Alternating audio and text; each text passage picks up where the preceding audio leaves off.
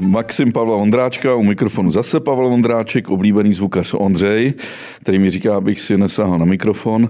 A můj dnešní host, eh, letenský manžel Jan Vemblou, to byl Jan Záhořík. Ahoj Honzo. Ahoj. A Honza je řemeslník a tedy umí něco, co intelektuálové neumí opravit si nejen svůj život, ale i svůj byt. Ale první otázka. Já jsem sem vždycky vodil své psy, než mi to zvukař Ondřej, který je na ně alergický, zakázal. Jaký to je, když někam přijdeš a je tam pes? Dá se to zvládnout, nebo se s ním dá lépe domluvit než s lidmi? Uh, tak uh, není to složitý.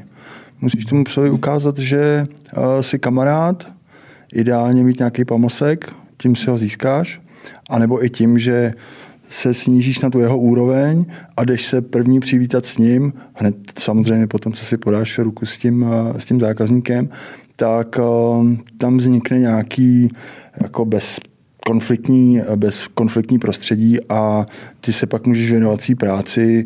Někdy se stane, že lidi toho psa zabřou, já říkám, puste ho. No a pomáhá ti ten pes třeba, když třeba lezeš pod, pod odpad a musíš tam hledat něco? Ne, to nepomáhá, ale ten základní, to, to základní nastavení udáš ty, když přijdeš a věnuješ mu ten čas jako ty dvě minuty a, a jste jako kámoši. Takže no ale pak jsou tam i jiný zvířata. Jo? Třeba jeden z mých hostů, tady genetický genealog eh, Martin Kotačka, který je vášní kočkář, miluje kočky a je přesvědčený o, že, o tom, že kočky jsou úplně bezkonfliktní zvířata. Tak eh, stalo se ti, že nikdy kočky... Kočky jsou bezkonfliktní úplně, a dalo by se říct, že o nich většinou nevíš, protože ty nějakým způsobem narušíš to jejich teritorium a oni s tebe mají respekt. Málo která kočka se přijde pomazlit, jako že k cizímu člověku, když přijde do bytu. Hele, a našel jsi někdy opravdu třeba nějakou skrýč zvířete při opravách starých bytů, třeba užovku, která utekla, nebo myš, nebo ne, potkana? Ne, ne, ne, určitě ne. Tak jedná se většinou o ty městské byty, že? takže já z té letní, dalo by se říct, nevytáhnu paty, takže tam na ty užovky moc netrpíme. Prosím tě, ale ty jsi jako známý, že jsi měl Honzo skvělý marketing, s kterým ti pomohl fotograf Tomáš Třeštík a, a, a hodně lidí z mediálního prostředí, takže jsi byl ten první manžel, ten letenský manžel. Jejíž kopí dneska po Českých republice jsou desítky, stovky. Jo?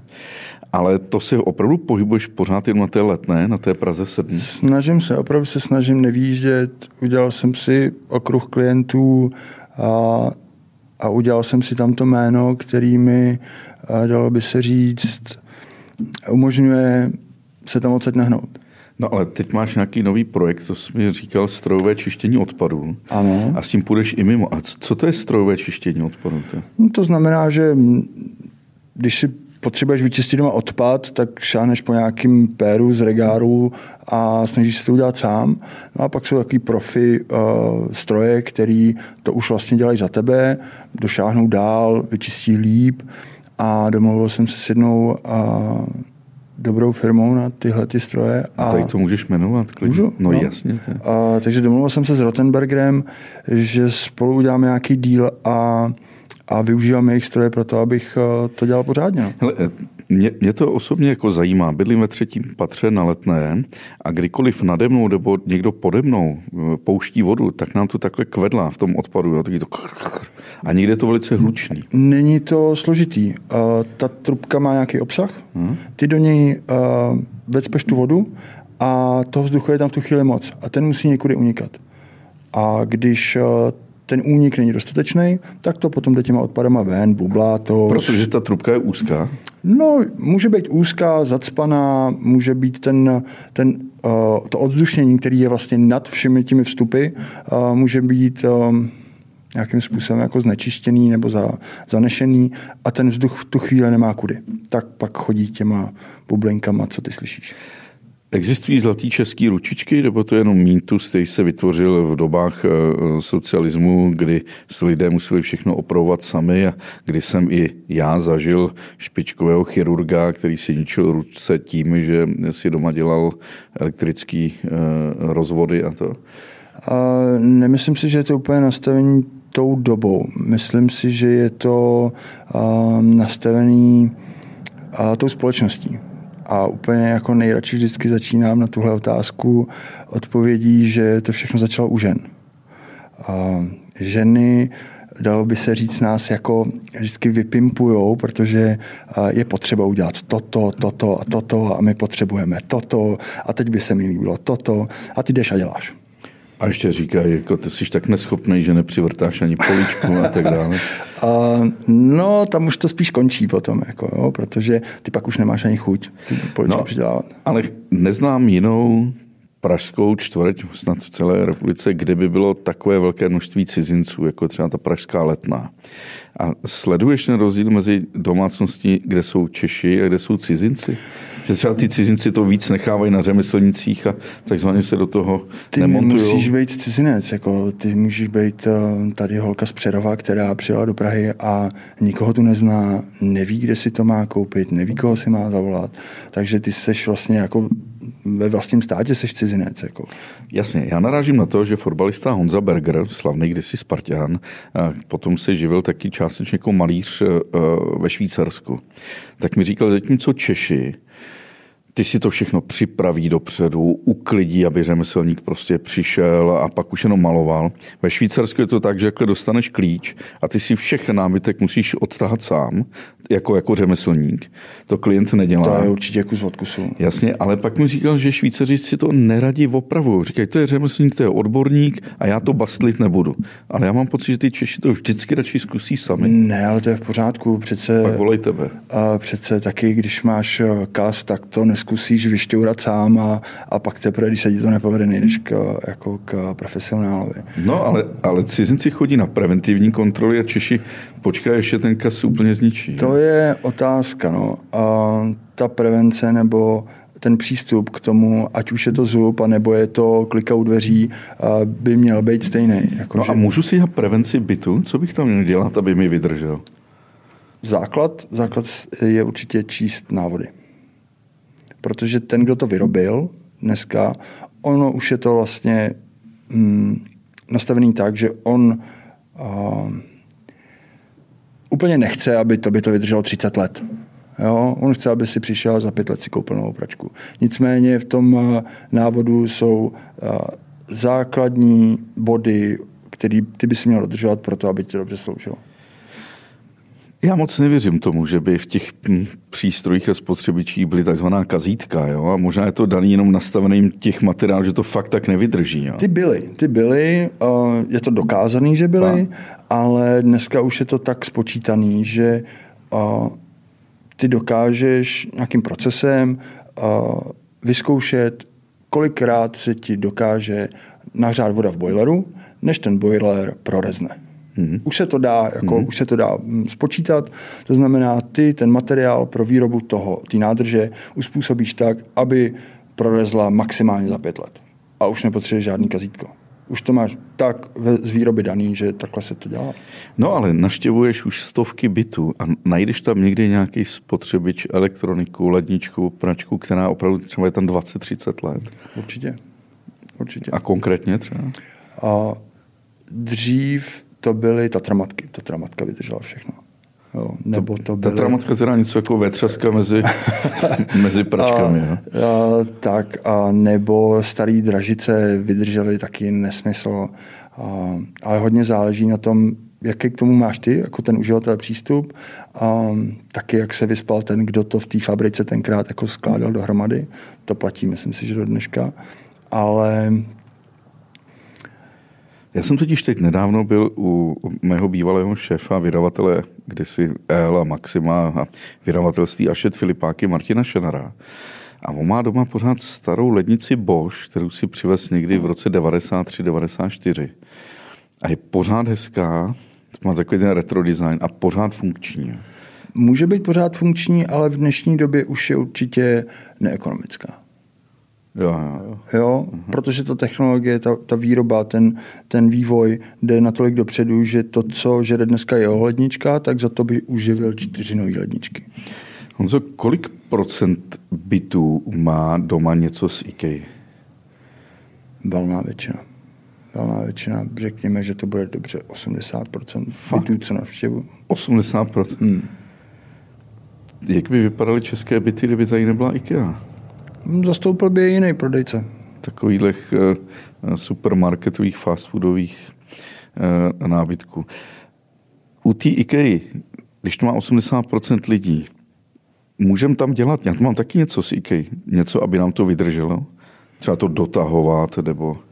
No, základní předpoklad je ten, že jdeš do IKEA a víš, že si kupuješ IKEA.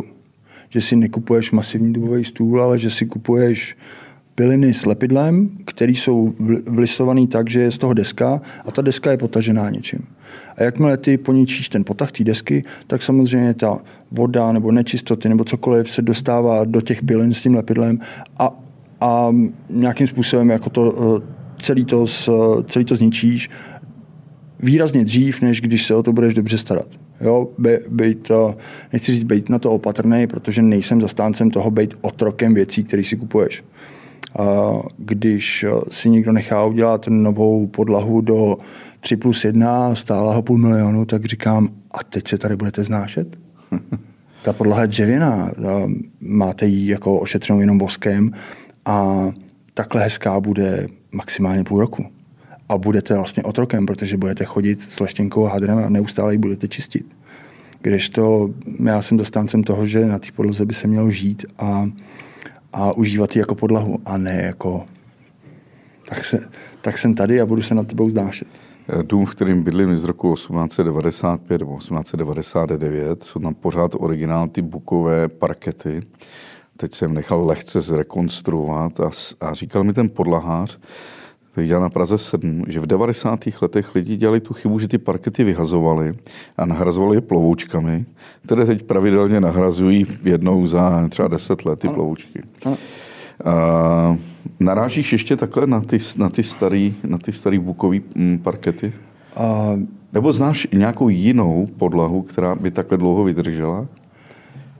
Tam jde o ten přístup k té podlaze. Pokud eh, na ní necháš děti řádit, tak bude samozřejmě nějakým způsobem jako použita, ale furt, bude, furt to bude podlaha. Dá se zbrousit, že jo? Tak.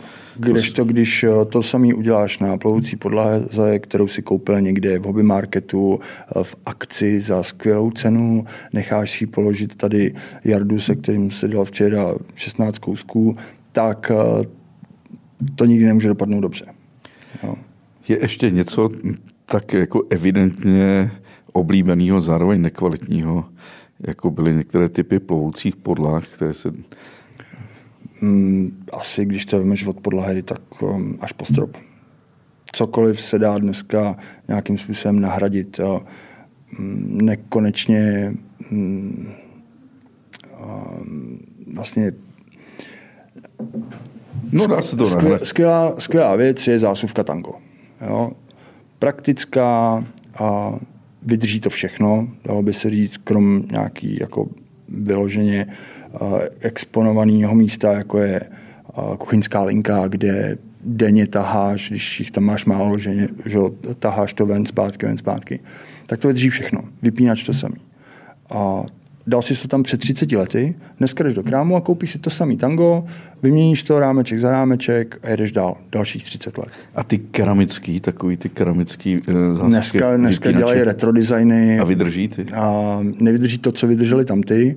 Na druhou stranu a, jsou hezčí. Tam, tam ty jsou fakt jako, řekněme, v těch 50. letech jako vyráběný, tak to no, bylo, jako, bylo to bráno jako vypínač. Dneska je to braný jako designová věc a je to fakt krásný. Jo. Ale přesně za deset let půjdeš a budeš horko těžko schánět do ní vnitřek, protože uh, už to nikdo vyrábět nebude, protože ten trh, trh už to nezajímá. Mm-hmm. Jo, když to půjdeš za 30 let a za 30 let si to tango koupíš znovu. No, protože já jsem v té situaci taky scháním porcelánové zásuvky, našel jsem českou firmu Mulier nebo Ketty Petty. A to je, to je, jako, to je ten hodně nadstandard, který si můžeš do toho bytu pořídit. A vydrží to? Za 30 let? Bude to někdo dělat? Za 30 ještě? let uh, zkus si typnout. Já si myslím, že ne. Tak možná už to nebude moje starost, tak za 30 let. Ale Honzo, když si česká žena objedná uklízečku, uh, takhle, znám několik holek, který pracovali v Německu uh, jako uklízečky, jako mm-hmm. při studiích a říkají, A to jsou strašní prasatá, ty Němky, protože oni si předtím neuklidí. No jasně, že si zavolali uklízečku. Mm-hmm. Ale česká žena, když si zavolá uklízečku, tak se stydí. A předtím šůruje třeba dva, tři dny a udělá si generální úklid. Než... Jak teda? Jak teda? Jasně, aby si neudělal tu ostudu. Jo. Ale je to podobná situace i u těch chlapů, že než si zavolají manžela, eh, řemeslníka, že si... Ne. Ne? U toho úklidu máš 100 druhů úklidů. Tam můžeš eh, uklidit vanu tak, nebo tak, ale tu baterii u té vany vyměníš jenom jedním způsobem. Buď ji dokážeš vyměnit a funguje to, anebo se pokusíš teda to vyměnit a, a nevyšlo to. Jo. A někdy se stane, že někdo zavolá, zkusil jsem to, nejde to, ale většinou je to tak, že ty lidi se do toho nepouštějí. Hele, liší se pražská letná od jiných pražských čtvrtí? Jako je tam více intelektuálů, který bych předpokládal trochu nešikovné ruce, nebo je to jen mýtus? Na to ti vlastně nedokážu pořádně odpovědět, protože, jak jsem říkal, já se snažím ji neopouštět. Jo, to srovnání hmm. nemám takové. No, ale dobře, ale když jdu k volbám, já sice v Praze nevolím, ale doprovázím pár lidí k volbám, tak si všímám, že na té letní, že to je jen taková slupka těch hipstrů, intelektuálů a že to jádro pořád tvoří ty starý usedlíci, staří lidé, rodiny s dětmi. Tam hodně se to proměnilo. Jako v posledních deseti letech vymizely dal by se říct, ty legendární hospody, obyčejný krámy, dneska je to samý kebab, mlíkárna, sírárna, kavárna. Myslím, že lidí se proměnilo hodně. Je to daný tím, že je to populární, zvedlo to nájmy, zvedlo to prodej těch bytů, který se dneska prodávají za nesmyslné částky. V tvém 120 let starém činžáku nekoupíš eh, metr pod 160 tisíc korun. Hmm. Děkuju, že jste doposlouchali až sem. Zbytek podcastu musím vás odkázat na info.cz, kde můžete mít samozřejmě zaplacený všechny podcasty, který info.cz dělá. Díky.